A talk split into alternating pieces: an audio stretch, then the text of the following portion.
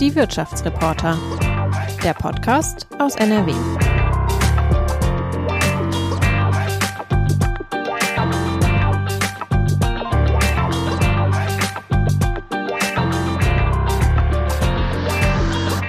Und willkommen zur zweiten Folge von Die Wirtschaftsreporter. Schön, dass ihr wieder zuhört oder neu dabei seid. Wir unterhalten uns hier alle zwei Wochen mit einem spannenden Gast aus der NRW-Wirtschaft. In der ersten Folge war zum Beispiel Achim Truger zu Gast, Professor für Sozioökonomie und Mitglied im Sachverständigenrat der sogenannten Wirtschaftsweisen. Und dieses Mal hat sich NRW-Wirtschaftsminister Andreas Pinkwart unseren Fragen gestellt oder besser gesagt den Fragen von Ulf Meinke gestellt. Ulf, du hast äh, mit Andreas Pinkwart unter anderem über Überbrückungshilfen gesprochen, über verkaufsoffene Sonntage und über die aktuelle Situation des Einzelhandels in der Krise. Und bevor wir ins Gespräch jetzt direkt reingehen, an dich nochmal kurz die Frage, welche Aspekte fandst du denn jetzt so am spannendsten aus dem Gespräch mit Pinkwart? Ja, wir haben äh, Herrn Pinkwart eingeladen, weil wir uns gedacht haben, Corona-Krise ist insbesondere auch eine Wirtschaftskrise. Da gibt es äh, viele Branchen, äh, die richtig zu kämpfen haben, die Gastronomie, Hotellerie, die ja jetzt auch äh, besondere Hilfen äh, bekommen. Ich fand noch sehr spannend, dass Herr Pinkwart insbesondere auch auf den Handel eingegangen ist. Äh, wir haben gezielt nach dem Handel gefragt. Es ist ja so, dass die äh, meisten Läden da einfach auch weiterlaufen und geöffnet sind, aber trotzdem viel weniger Frequenz haben. Also sprich, da sind viel weniger Kunden mit drin. Also die leiden auch sehr stark unter der Corona-Krise. Ähm, und ähm, wir haben die Frage gestellt, äh, wäre es da nicht eigentlich auch fairer, äh, das auch zu berücksichtigen. Äh, und ähm, ich finde, da hat der Minister ein paar ganz spannende Sachen zugesagt. Haben wir uns gleich auf jeden Fall an. Ein kleiner Hinweis noch zur Tonqualität. Die ist dieses Mal recht gut, weil wir netterweise vom Team von Herrn Pinkwart die Tonspur nochmal extra aufgezeichnet zugeschickt bekommen haben. Das nur nebenbei. Jetzt starten wir wieder ein wenig unkonventionell ins Gespräch mit Andreas Pinkwart. Viel Spaß dabei. Wir haben Donnerstagmittag, den 26. November. Und wir sind hier zu dritt in einem Videocall. Äh, mein Name ist Theresa Langwald. Ich bin Podcast-Redakteurin bei der WAZ. Bei mir ist WAZ Wirtschaftsredakteur Ulf Meinke. Hallo Ulf. Hallo. Und unser Gast ist heute Andreas Pinkwart, Minister für Wirtschaft, Innovation, Digitalisierung und Energie in NRW. So, jetzt haben wir es. Hallo, Herr Pinkwart. Hallo, grüße Sie, Frau Langwald. Und wir starten unsere Podcast-Folge jetzt erstmal mit der kleinen Steckbrief Abfragerunde an Sie. Sie können gerne entweder ganz kurz antworten oder auch etwas länger, so wie es Ihnen spontan einfällt. Und da möchte ich Sie als erstes ganz gerne fragen, Sie sind ja auf dem Land groß geworden, in der Nähe von Bonn. Sind Sie denn eher Landmensch oder eher Stadtmensch? Also ich mag beides sehr gerne, aber ich äh, lebe jetzt auch in der Nähe von Bonn, eher im ländlichen Raum. Und äh, diese Nähe zur Stadt, aber auch die Vorteile äh, des ländlichen Raums zu haben, die Natur, die Möglichkeit, sich dort auch sehr frei bewegen zu können, das weiß ich sehr zu schätzen. Und äh, wenn jetzt der ländliche Raum noch digitaler wird, äh, wird es immer besser. Ähm, studiert haben Sie Volks- und Betriebswirtschaftslehre, unter anderem auch in Münster. Und äh, weil ich da auch studiert habe, weiß ich, dass es da ganz tolle Getränke gibt. Deswegen meine Frage an Sie: Pinkusbier oder Sasse Lagerkorn? Ja, ich, ich, ich muss gestehen, dass ich eher die äh, Bohle äh, bevorzugt habe, die Altbierbohle. Äh, da gibt's verschiedene Varianten, das habe ich noch in guter Erinnerung. Jetzt haben wir noch mal drei kurze Fragen. Apple Watch oder klassische Armbanduhr? Gar keine. Okay. ja, ich habe ich hab zwei Smartphones, ein privates und ein dienstliches. Ich habe mein iPad, äh, da habe ich immer eine Uhrzeit. Und wenn es mal äh, sozusagen so ist, dass man mal abends weggeht oder so, dann nehme ich die klassische Uhr. Apropos abends weggehen, Oper oder Rolling Stones? Tja, also die Rolling Stones, die treten ja nicht mehr so häufig auf, aber äh, ich gehe gerne mal in die Oper, aber wenn es ein, äh, wirklich auch ein sehr modernes Konzert ist, dann äh, gehe ich da auch gerne hin. Vor allen Dingen hatte ich die Gelegenheit, dank meines Sohnes, der sehr musikaffin ist, dann auch schon mal an gewissen Konzerten teilzunehmen, bei denen ich den Altersdurchschnitt ganz massiv nach oben gedrückt habe. Fällt Ihnen da noch eins ein? Naja, ich erinnere zum Beispiel Rihanna in, in, in, in Köln. Äh, das, das war eine super Show, kann ich nur sagen. War fantastisch. Die letzte kurze Frage. House of Cards oder Bares für Rares? Also, das kann ich nicht beantworten. Sorry. Ist in Ordnung. Dann haben wir jetzt noch eine von Achim Truger, den hatten wir in der letzten Folge zu Gast bei uns. Äh, Sie kennen sich ja, Truger gehört zum Rat der Wirtschaftsweisen und ist Ökonom an der Uni Duisburg-Essen. Und ich spiele Ihnen die Frage jetzt einmal schnell ab. Ich grüße Herrn Pinkwart erstmal und, und dann würde ich ihn gerne fragen, wann die Landesregierung in Nordrhein-Westfalen ein Entschuldungsprogramm für die Kommunen auflegt. Aus meiner Sicht höchste Zeit. Da würde mich interessieren, wann das passiert. Haben Sie das gut verstehen können? Ging das? Ja, ich habe das gut verstehen können. Äh, wir wissen um die besondere äh, äh, finanzielle Situation unserer Kommunen. Wir wissen auch um die Bedeutung der Finanzkraft unserer Kommunen ähm, nicht nur jetzt in der Krise, sondern auch schon vor der Krise. Und äh, äh wir sind sehr äh, äh, engagiert darin, dass die Kommunen bessere finanzielle Rahmenbedingungen haben. Das hat sich auch in der Zeit vor der Krise schon gezeigt, wo wir erhebliche zusätzliche Zuweisungen an die Kommunen haben auch leisten können. Und ähm, das zeigt sich jetzt natürlich noch stärker in der Krise. Wir haben in 2020 die Gewerbesteuereinbrüche äh, bei den Kommunen mit dem Bund zusammen Hälfte, Hälfte auch zum Ausgleich gebracht. Wir haben darüber hinaus zusätzliche Anstrengungen unternommen, um beim ÖPNV Mindereinnahmen auszugleichen. Wir haben einen Rettungsschirm gemacht für die kommunalen Betriebe, um nur wenige Beispiele zu nennen. Das ist uns ein großes Anliegen. Wir haben uns sehr dafür eingesetzt, das Land Nordrhein-Westfalen, dass die Kosten der Unterbringung, eine riesige Last gerade für die NRW-Kommunen, jetzt vom Bund mit einem höheren Anteil getragen wird. Ich sage das mal so, das hätte man auch schon viele, viele Jahre vorher tun können. Aber jetzt ist der Durchbruch gelungen. Das entlastet die Kommunen nicht nur aktuell, sondern auch in der Zukunft verlässlich. Ganz wichtige Beiträge. Und es gab ja auch eine Diskussion des Bundes mit den Ländern über eine Entschuldung zu sprechen. Hier hat auch der Bundesfinanzminister sich vorgenommen, einen Beitrag seitens des, des Bundes äh, auch in Aussicht zu stellen. Das ist bisher leider nicht erfolgt. Hier sind wir offen für solche Gespräche, nur ich glaube nicht, dass wir als Land Nordrhein-Westfalen das alleine stemmen könnten, sondern da brauchen wir auch eine solidarische Anstrengung. Und es trifft ja nicht nur Kommunen Nordrhein-Westfalen, sondern auch in anderen Bundesländern. Finde ich interessant, dass Sie sagen, ähm, da sollte man durchaus auch noch sprechen. Ähm, wir bekommen ja auch als Redaktion immer wieder die Hinweise, auch so aus dem Bereich der Wirtschaft, beispielsweise der Initiativkreis Ruhr ähm, hat die Forderung aufgestellt, wir brauchen einen Schuldenschnitt für die Ruhrgebietskommunen. Initiativkreis wissen wir, da stecken auch ganz viele große Unternehmen äh, dahinter. Ja. Ähm, ja, wie, wie ernst nehmen Sie diese äh, Berufe oder wie viel, was können Sie für die tun? Ja gut, ich habe ja dargestellt, erstmal in der jetzt akuten Krise tun wir alles, äh, was für die Kommunen notwendig ist. Äh, äh dann jetzt haben wir zum Zweiten äh, mit dieser Regelung äh, die Kosten der Unterbringung anders zu verteilen und die Kommunen nachhaltig zu entlassen, einen wirklichen Durchbruch erzielt. Das haben wir jahrelang auch für notwendig erachtet. Auch die Kommunen haben sich das haben das gefordert und ich sage mal, manche Verschuldung, gerade auch in Ruhrgebietskommunen, ist ja auch darauf zurückzuführen, dass die Lasten äh, aus der sozialen Absicherung, gerade der in Not geratenen Bevölkerung, äh, auch durch die Hartz-IV-Reform bedingt, sehr stark von den Kommunen in den Folgejahren wahrzunehmen war. Und dass da jetzt eine Entlastung kommt, das ist strukturell die, die wirksamste Maßnahme. Das muss man äh, schon mal sagen. Jetzt ist die Frage, wie gehen wir noch mit dem um, was sich in der Vergangenheit aufgebaut hat? Wie kann man da Erleichterungen schaffen? Und nochmal, das kann das Land Nordrhein-Westfalen alleine nicht, weil auch das Land Nordrhein-Westfalen leider, wissen wir, über die Jahrzehnte, auch bedingt durch den Strukturwandel, auch durch den Strukturwandel im Ruhrgebiet in Sonderheit, äh, eine hohe Verschuldung hat. Das muss man auch sehen. Wir, wir müssen uns ja auch vergegenwärtigen, dass Nordrhein-Westfalen in dem, trotz der guten Konjunktur, die wir seit 2010 hatten, erstmalig im Jahr 2018 seit 1974 bei Einbringung des Haushaltes einen ausgeglichenen Etat geplant hat. Also das zeigt ja, wie lange dieses Land sich immer wieder auch neu verschulden musste weil es eben diese strukturellen Herausforderungen auch zu bewältigen hatte. Äh, und deswegen äh, kann das nicht vom Land Nordrhein-Westfalen, das wäre so ein Stück auch linke Tasche, rechte Tasche, das würde uns nicht auf Dauer wirklich besser machen.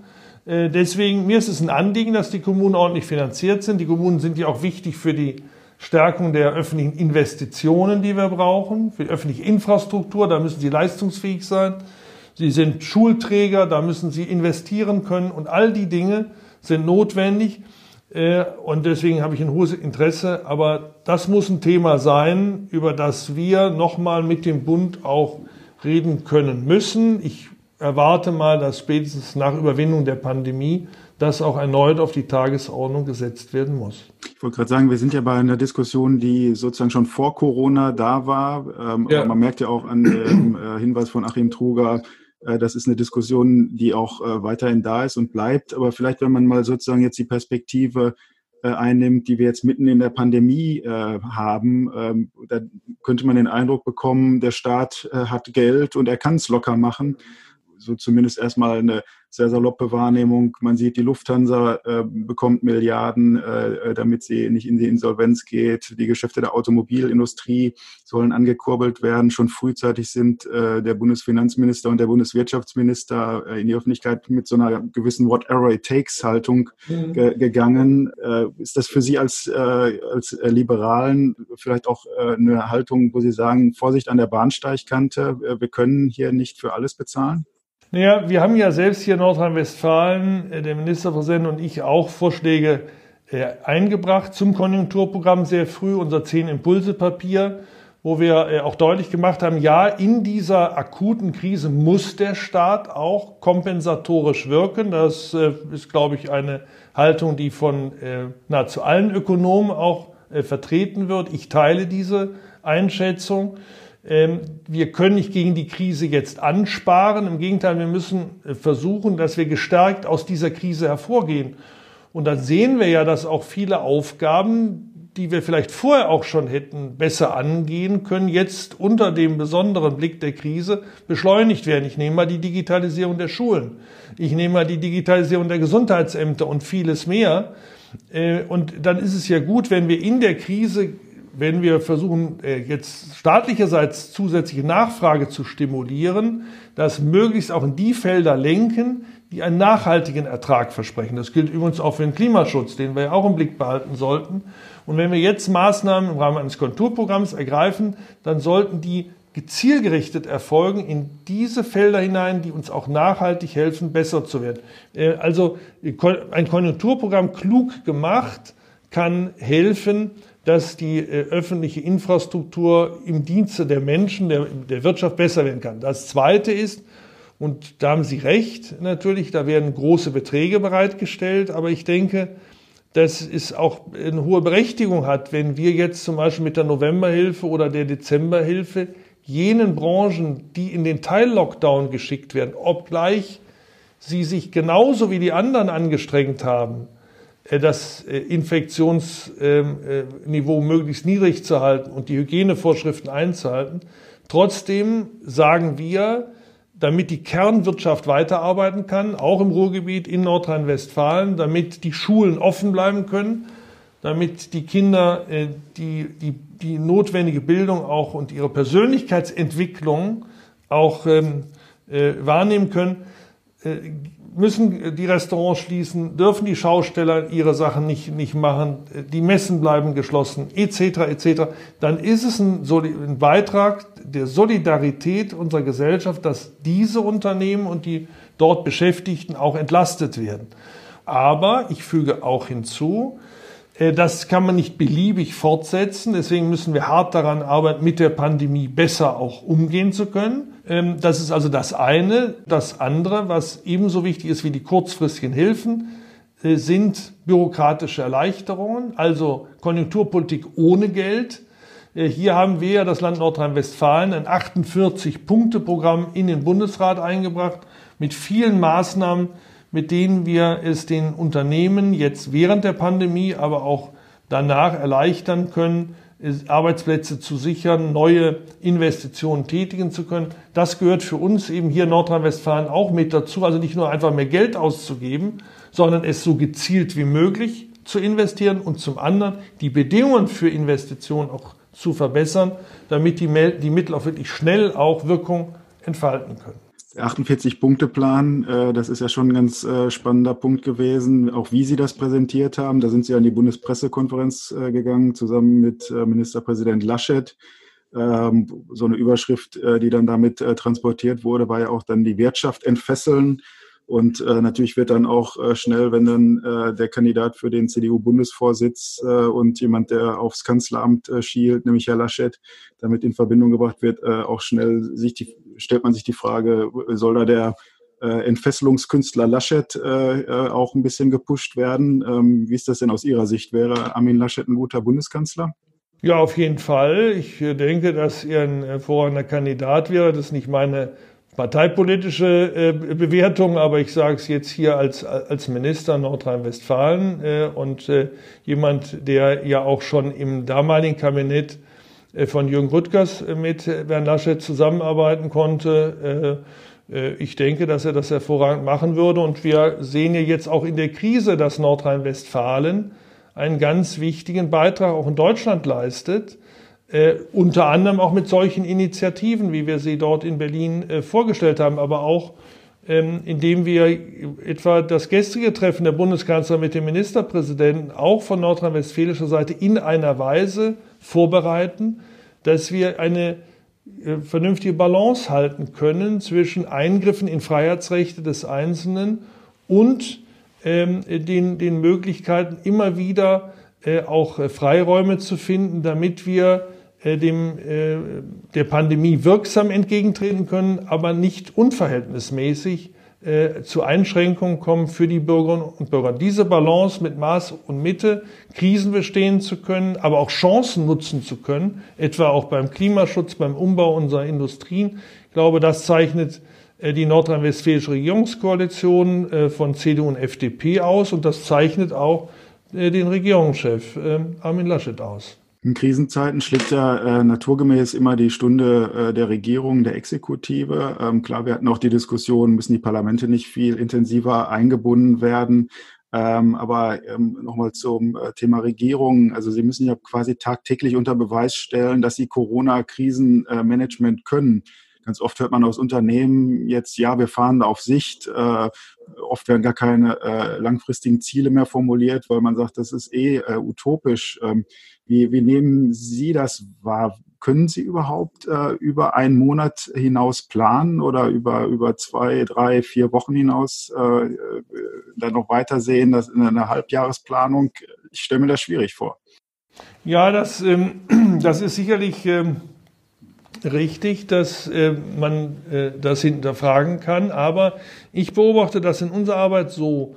Äh, wir haben ja sehr viele Themen, die wir äh, bearbeiten dürfen, Gott sei Dank, und auch sehr grundlegende Themen äh, in der Innovations-, in der Energiepolitik, ähm, beim Thema Digitalisierung. Und da ist es immer gut, wenn Sie sich ehrgeizige Ziele setzen, auch langfristige Ziele denke jetzt zum Beispiel äh, das, was wir mit dem Kohleausstieg beschlossen haben, dass wir da bis 38, äh, gegebenenfalls 35 komplett in Nordrhein-Westfalen aussteigen wollen. Das ist hoch ambitioniert. Das äh, erfordert einen kompletten Umbau des Energiesystems.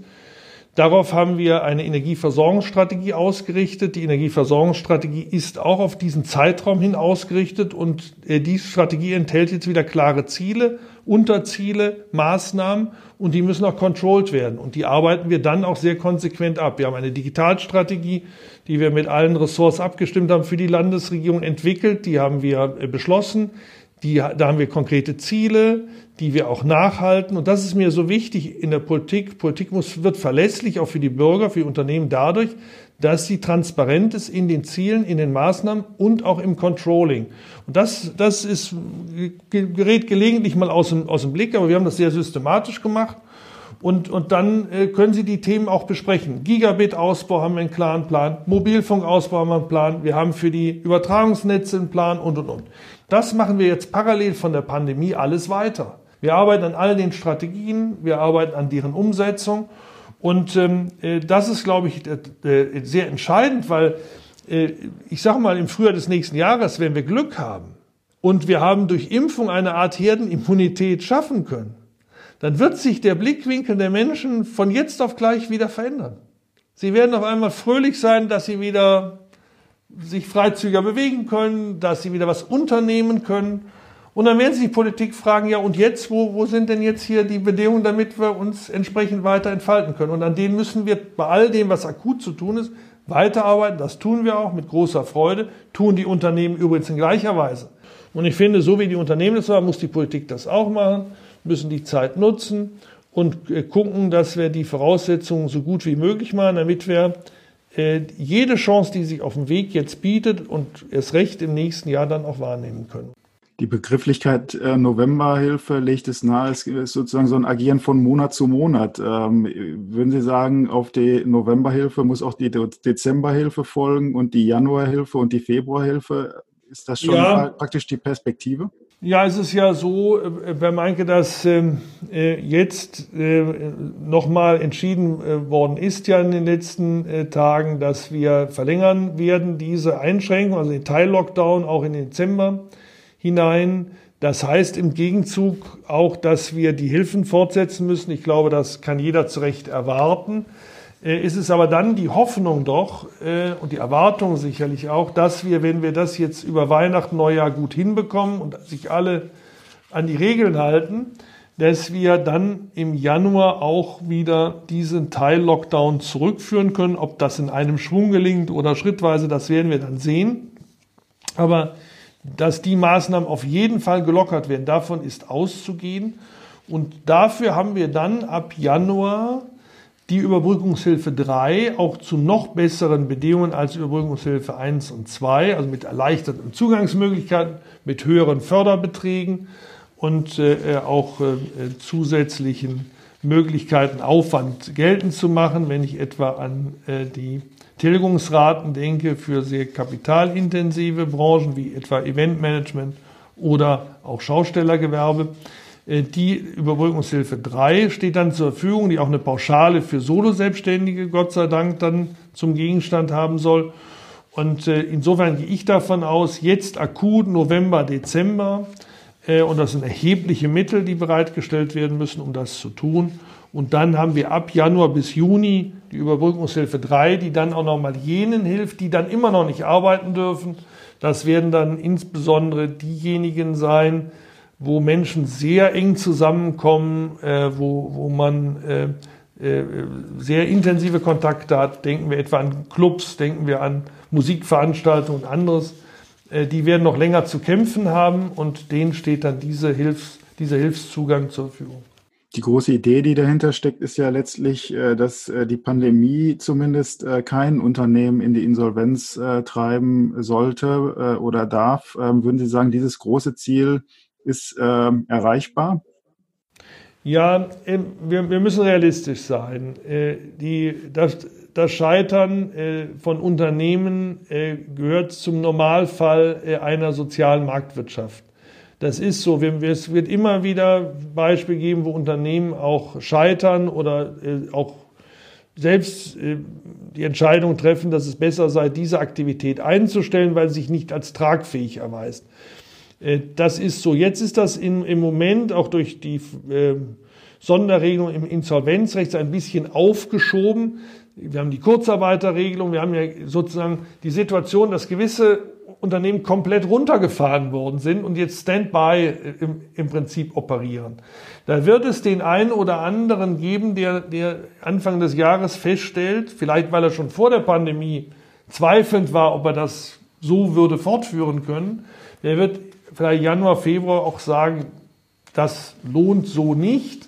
Oder ich müsste mich komplett neu aufstellen, das will ich vielleicht auch nicht. Ähm, und dann werden wir auch wieder Betriebsschließungen sehen. Es ist ja schon äh, wirklich äh, äh,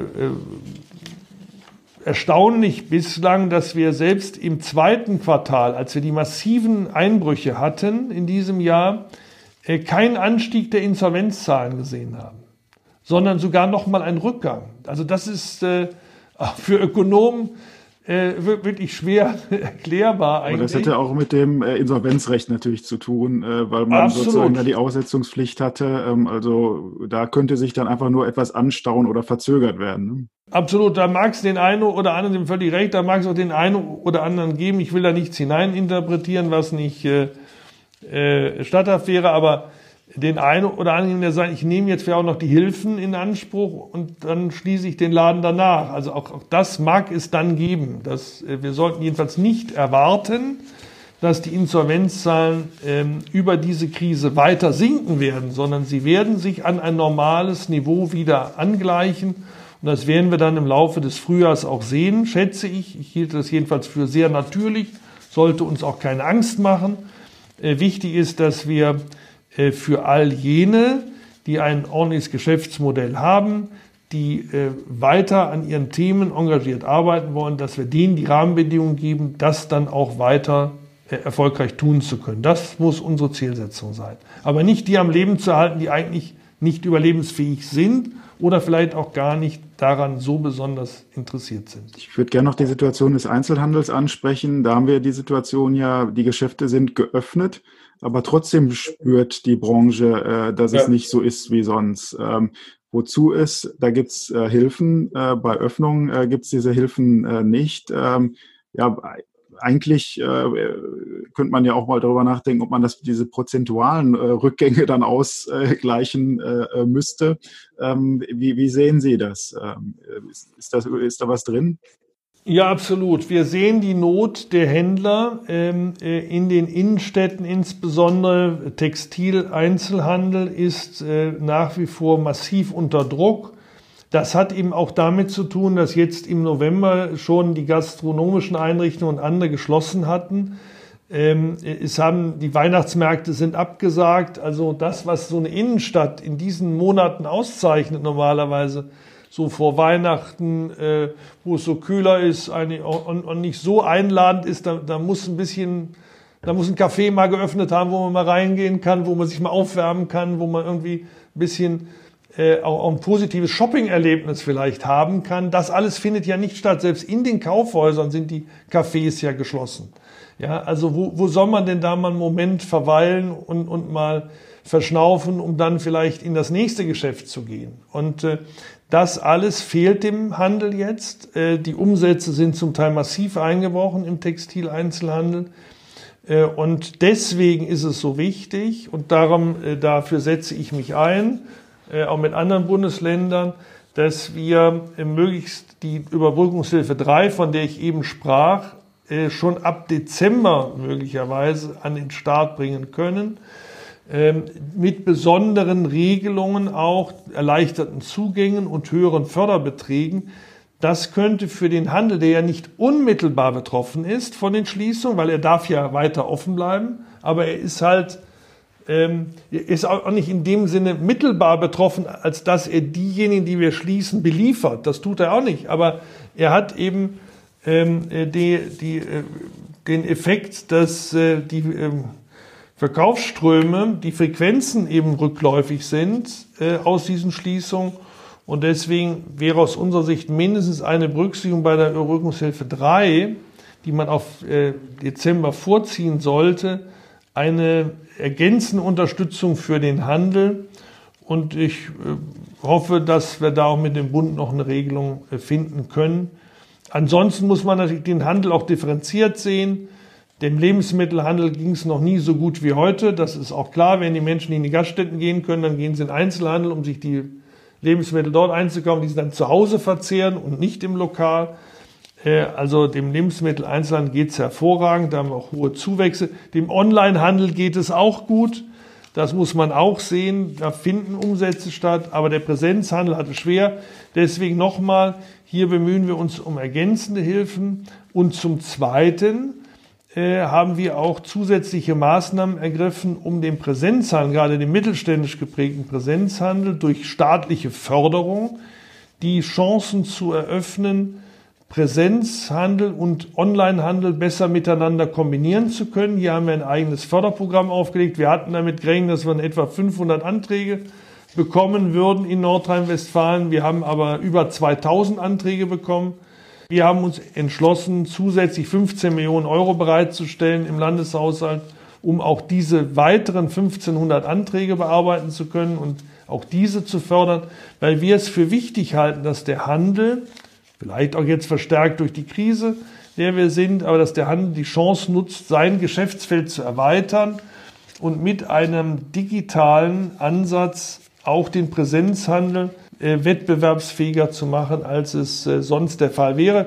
Wir haben ja schon vor der Pandemie Studien auch Auftrag gegeben und an Handelstagen diskutiert mit dem Handel, die gezeigt haben, in den nächsten 10, 15 Jahren wird sich der Handel weiter massiv verändern.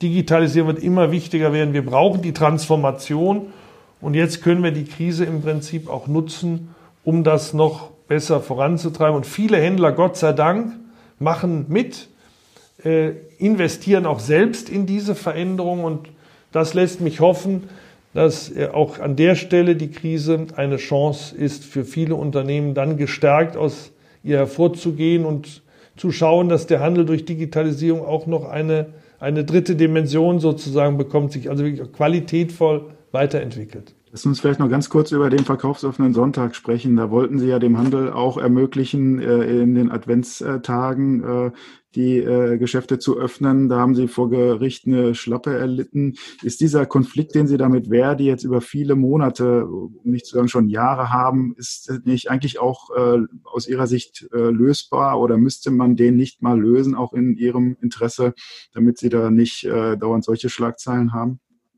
Ja, wir haben ja diese Situation äh, schon seit fünf Jahren. Auch mein geschätzter Amtsvorgänger, ähm, der selbst Verdi-Mitglied ja äh, war und vielleicht immer noch ist, hatte das die Herausforderung bei den Sonntagsöffnungen, äh, nachdem Verdi das Klagerecht bekommen hat im Jahr 2015, hat man davon sehr intensiv Gebrauch gemacht und man hat dort die, die Haltung, dass Sonntagsöffnungen nur sehr restriktiv auch durchgeführt werden sollten äh, und dass ähm, das, das Verkaufsinteresse dabei nicht im Vordergrund stehen darf, sondern dass nur andere Anlässe im Vordergrund stehen dürfen, wenn irgendwelche Feste sind, Libori-Feste oder andere Sachen, und dann sozusagen die Öffnung der Läden nur eine, eine Begleitaktivität statt, äh, darstellt, um es den äh, Gästen dieser Feste eben auch zu erlauben, dass sie, wenn sie schon in der Stadt sind, auch noch im, im Handel etwas einkaufen dürfen.